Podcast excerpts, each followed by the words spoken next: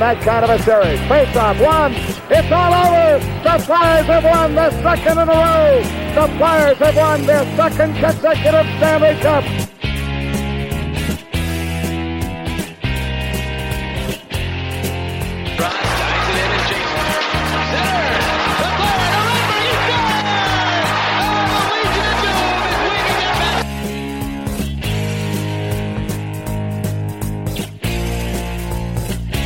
Separates and drops it off for the carry on by Claude Giroux. Giroux holding, gets around in front.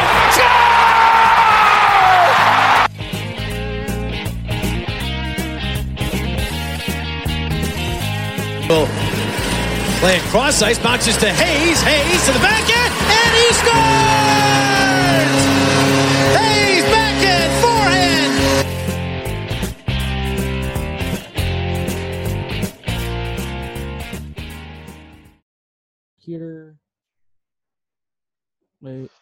Recording. I think it's recording. Go ahead. All right, cool. Hey, what's going on, everybody? Jesse here from Flyers Alley, along with Eric, our tech producer. Uh, we're here today to do a very awesome interview. Today's interview is with former Flyer, Lehigh Valley Phantom, and current Rochester Americans left winger. All of our fans here, let's give Flyers Alley welcome to Taylor Leier. We're gonna bring him in real quick.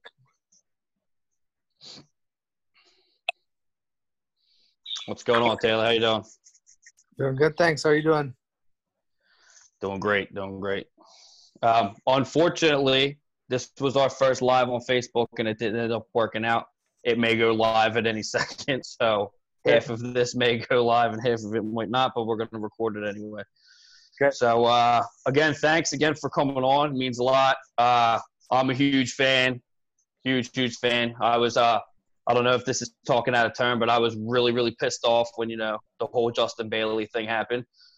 Um, you know, I thought that you know you were a great addition to the team, but uh, you know things go the way they are. So uh, you know, just get on with this and see how you're doing. Yeah, thanks, man. I appreciate that. Um, yeah, I had a long, a long uh, stint in, in Philly and Allentown, where the two uh, NHL and AHL teams play, and um, it's too bad that that happened. But um, from my experience now and with the Buffalo Buffalo Sabres organization, uh, it's been it's been great too. So um, you know, I've obviously I've, I have reflection times of reflection where I look back and um, kind of go over what happened in Philly, but um, it is what it is, and I had good times, and then there's some frustrating times too. Right, right. You've uh, you've had quite a career actually. I want to get into that a little bit. Uh, he played three seasons with the Portland Winterhawks. Uh, obviously, like you Yeah. said, you went to, to Phantoms, the Flyers. Uh, you know, is there uh, any chance to maybe see you back, or would you want to come back to Philly? I don't know if you're allowed to talk about that or not, but no. I'd definitely be open to it. Um, I my goal is to, you know, help a team win and get back in the NHL. Um, I think that's every player's goal and that plays pro hockey. So, but yeah, I'd definitely be open to it. Also, also, Eric, you want to go ahead with Scott's question? Yeah, uh, one of our uh, guys, uh, one part of the group, his name is uh, we call him Scotty Longwind, um, and he has a he had a question for you. Was uh, where did you when did your love for the game start? Um, I don't know if it was at any point specifically, but I think it just came over time as a kid. I mean, I got skates for my second birthday, so I was flying around on those things from a young age, and uh, we had a backyard rink, so I think it just developed naturally. You had a backyard rink. Oh yeah, my dad would uh, put the boards up, um, lay a sheet of plastic down over top of the grass, and then uh, yeah, you just flood it like that. And um, I had a rink for like probably from when I was around two until I was probably fifteen in our backyard. It was awesome. It's cold here in the winter, so you get consistent ice for like uh, probably December till March. So it's great. Jeez. Wow. It's Yeah, our awesome. winter, our winters have been like summer anymore. Yeah, especially when you're younger too. Like uh, I think the the little kids teams they don't practice like a lot. So um, unless you want to go uh, to any outdoor rink, it's nice to have that in your backyard where you can just go outside and play for a bit. Absolutely. Uh, with that with that being said, uh, is there any way you could like, kind of take us on a walk, uh, like when you started, you know, through all of your, uh, you know, from juniors and from when you started juniors to where you're at right now? sure. How early do you want me to start? As far as as far back as you're willing to go. Okay, well, it'll, it'll be it'll be brief, but uh, I started out as I always like to score, but I started out as a D man. I played D until uh, I was 13, and then when I was 13, I switched, and then I got into the the bantam draft for the W or for the CHL, and I, I'm in the WHL because I play in the West. So the, the WHL draft was when I was 14, so I switched the year before to forward, and then I got drafted by Portland. Um, played in Portland for for three years uh, 17 18 19 and then instead of going back for my 20 i went pro and i started with lehigh and then i got called up for the first time my second year pro to philly. Um, and then i was up and down for that year and my third year. And then my fourth year pro i made the flyers. And then uh, my fifth year was 18 19 and uh, i got traded to the Buffalo Sabres, and then this year uh, I had shoulder surgery that had me out until December, and I played the rest of the year uh, in Rochester. Yeah. Hmm. Well, you want to take over there, Eric? For Yeah. second? Uh, okay, at the bottom. Where um, were there any trails or um? I can't say this. Tribulations, Eric. Tribulations. Sorry about that. were there any trails or tribulations of you wanting went that you went through in your years with the Flyers organization? If so, what were they? Like struggles or good times? Uh, What do you what do you, what do you mean by that? Did and did you have any? Yeah, I would say like tough times you went through, something that had to do with like being in Philly. There was uh, anything, any adjustment you had to make from you know from playing from the Winter Hawks and the other teams to coming to Philly. Okay. Oh, okay. I understand. Um, I mean, nothing that would be like any different from any other uh, pro player. I don't think like just the adjustment from junior hockey where you're playing against teenagers to men. Like when I came in as a as a 20 year old, like I'm already I'm already on the smaller side as a player, and as a 20 year old, I w- I wouldn't say I was 100 percent developed physically yet. And you're playing against men, and I thought that was an adjustment period for me, like how to maneuver on the ice with you know timing where i'm going to be at a certain time to make uh, it's just like li- little things like that that sometimes uh, people uh, forget to think about as a player like we have to make those decisions and there's a lot lot bigger guys in the ice Now I, I got this is kind of one that I, I read. I have a book called uh, "100 Things Flyers Fans Should Know or Do Yeah. Before They Die," and uh, it's uh, are you familiar with it? no no that sounds like a cool book though It's uh, I haven't been through the whole thing because I'm not really that big of a reader, but yeah. uh, my wife got got it for me. So uh, the uh, there was a part. It's literally at the beginning, and it, it's quoting Danny Briere, and uh, he was basically saying, you know, his mindset when he came to Philly, a free agent. You know, when he he was so happy to be. Well, basically, his choice was already made. That that's where he wanted to go, because of how he's heard from other people about how much of a huge family the Flyers organization was. Could you would you say like from your experience that that literally is like that's something that is true that everybody would say that almost every every single Flyer has said that that's kind of the deal.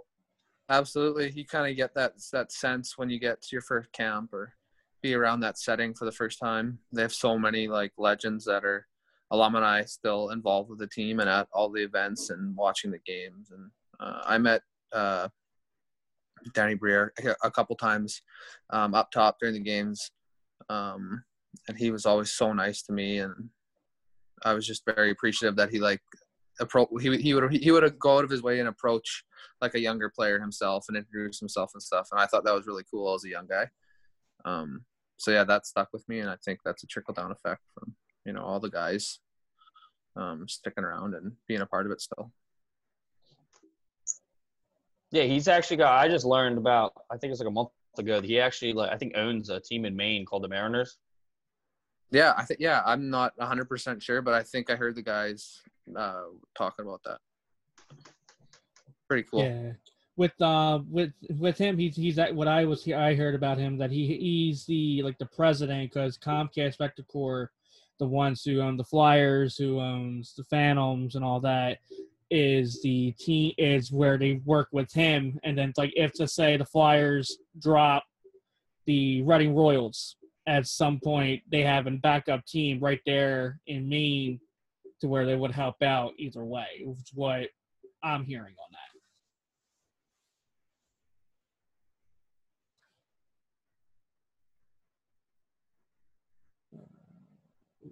Do you uh, do you think it's a better way leading into the more non-physical aspect of the sport, or do you think that uh, you do need that phys- physicality and uh, the enforcer role in the sport still?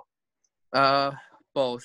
Um, I like the speed game. It suits my game, and I think just generally as like a as a sport overall, it's it's great for fans and watching. And I think once people see the game of hockey live or like it's just it's it's hard not to like it and it's hard not to watch i think once once they actually see it and take in how fast and um, how athletic the players are. And then the physical th- side for sure i think that they need to keep in the game uh, to a certain extent. I mean obviously the headshots are one thing but um, just kind of the accountability of not being an idiot on the ice. Sometimes there has to be a fight or uh, a guy sticks up for himself that type of thing or sticks up for a teammate. Um, sometimes like the league just has to uh, police itself a little bit and um, I think the, the physical or the more physical guys in the league right now do a good job of it and there's kind of that gray area now with all the headshots and the big hits and uh, fighting and but I, I, I totally think that we need to keep uh, the physical stuff in the game. With uh, okay, so this I guess this will kind of be like a two-parter, and I I only have one more after this. Uh, let everybody get on with their days. Um, with that being said, this is kind of a personal question of mine because uh, I'm not a huge Wayne Gretzky fan. Okay. For the reason of uh, I don't know if you're familiar with the uh, the um, documentary Ice Guardians. Yep. Well, so in it. He coached me. Uh, Oh, did he? We had we had him on the beginning of the year. He was very very interesting guy. Yeah. He um, and now and actually, what during his the interview we had with him, it was it was kind of cool seeing how he obviously was the enforcer that he was, and the the route that he's taken after being you know obviously a a fighter and such with the CBD oils and all that, and he's like really supporting uh Danny Carcillo with you know what he's going on with the CT yeah. and everything. Um, with with all that, do you and like I said, this is a personal question I ask everybody. Um, do you think Wayne Gretzky would have scored as many goals as he did if there weren't uh, Semenko and McSorley to protect him? Oh, that's a good question. Um, well, I don't like. I don't know if I can answer that to 100% truth because I never really watched them. I mean, that'd be a great question for my dad, but um, right. Just from like yes, I, I, the answer has to be yes because you'd be crazy to take a run at Gretzky because you know those guys are there. You know what I mean? Yeah. Well, if, if they're not there, though, I'm saying, you know, the, well, I guess it's kind of a double-edged sword situation. It uh. It really is. I didn't even think about that until you just said that. Um, yeah, it's just it's always. Um, I mean, until recently, I think it was this year with the Flyers getting like you know the the younger the younger players, and it, it is turning into more of like a speed game. even with them, which no one ever thought would ever happen. Um, yeah, I was a I was a guy that enjoyed like watching a fight, and I thought that the, phys- the physical aspect of the game needs to be there. Now I'm like completely almost over the fence, and I just I just don't think it needs to be there anymore. Um, yeah, I mean, I, I can see both sides of it, but sometimes you get players that uh, just go over the edge a little bit, and you know sometimes the ref the refs miss things, and the game has to you have to be accountable on the ice as a player too. I think, and sometimes fighting like when I say fighting, I don't mean guys like knocking each other out, but you got to compete in a fight against a guy if you've done something over the line.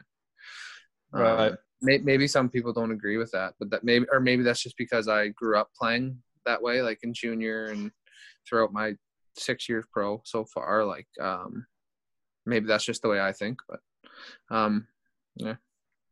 So, so the answer is you do think Gretzky would still score those goals? Yeah, he would. Yeah. You don't think so, or you do? Well, it's like I said, it's it's it's now now now that you know someone knowledgeable is actually going up against me with with with the answer. Everyone is usually yes or no. I don't really get like an answer back. Um, now, yeah, it's kind of it's kind of difficult because I mean the, the guys when they traded when they traded Gretzky from the Oilers to the Kings, they wouldn't trade him without getting McSorley. Uh, That's why. Right, but like Who if those touch- guys weren't there, Gretzky? Right. Well, I'm saying like if those guys weren't there to protect him, if there weren't the guys that were protecting Gretzky on that on the teams he was on, you, would he have scored those goals? I don't think he would have. But at the same time, those guys were there. So I mean, the answer has to be yes. I think you're right there. Yeah, I know what you're saying too. Like, It's hard I also think that great. I think yeah, players that good. Like he would have found a way probably to still score that many goals. Right. Who knows? Un- unreal player. Plus, you had to, plus you had to think about it too. It was a different timing Hey. when he was playing, where it wasn't a lot of bigger. It wasn't as many big guys on the ice as they are a little bit Yeah. now. To where that it was he- he was more slow and pace and steady, and Gretzky. well, And nowadays it's, it's fast paced and running. But I would I would say this kid. I know you said you watching with the hockey a lot. Do you think Ovechkin, what how he's how he's been playing from since the beginning of his career up, you think he's actually going to pass uh, Gretzky's record? Oof, time will tell. Um, it's incredible how much he scores though. Like, uh, it's all it's it seems realistic now, and he's proven it every year that he just keeps scoring. He's been scoring more every year the last like five years, I think, and it's crazy. He's so good at at what he does. Scores like crazy. Yeah, and I I done a lot of research with him, and he's like he his lowest totals and scores in the NHL is only 35 goals. That's it. I Nothing know. lower than 30. And he had a shortened he had a shortened season in there too. hmm But yeah, I know what you're saying. He had a couple of thirties, Yeah, but and he- that's like I- bad for him. It's crazy. if he it's to him, it's like he doesn't hit 40. It doesn't seem like it's a good season for him. No, it's crazy. He's so yeah, he's such a good scorer. It's crazy. I mean, he's got TJ Oshie on his team too. So I mean, let's, yeah, he's Yeah, got a good setup. He's got a really really good setup. yeah. Um, so this is the last question I'll have. Like I said, I'll let everybody get on with their day. Uh, what do you think the future of the remainder of the regular season is going to be, or do you think it's going to go straight to the playoffs? Oh, um, I don't know, man. I think I'm in the same boat as you guys. It's a hard one to predict, and uh, I think the league will do its best job to try and keep everyone safe, and also try and get fans, you know, the games that they want to see for playoffs. We'll see what happens. I, I, I have no idea. I'm waiting to find out too.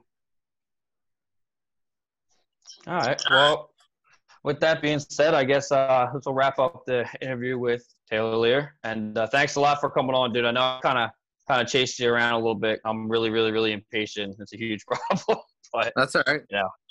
Just wanted to. It was it, like I said, it's a, it's a big deal for me. You're one of my favorite players, so I definitely wanted to get you on and get get in here. So hopefully Thanks, we'll see you back Appreciate in it. Philadelphia, man. I definitely want to see you back in Orange and Black. You guys take care and stay safe. You too, man. Me too, man. you Thanks guys. a lot. Yeah, anytime. Bye. Eric, what do you know? downtown, driving all the old men crazy. The boys are back in town, boys.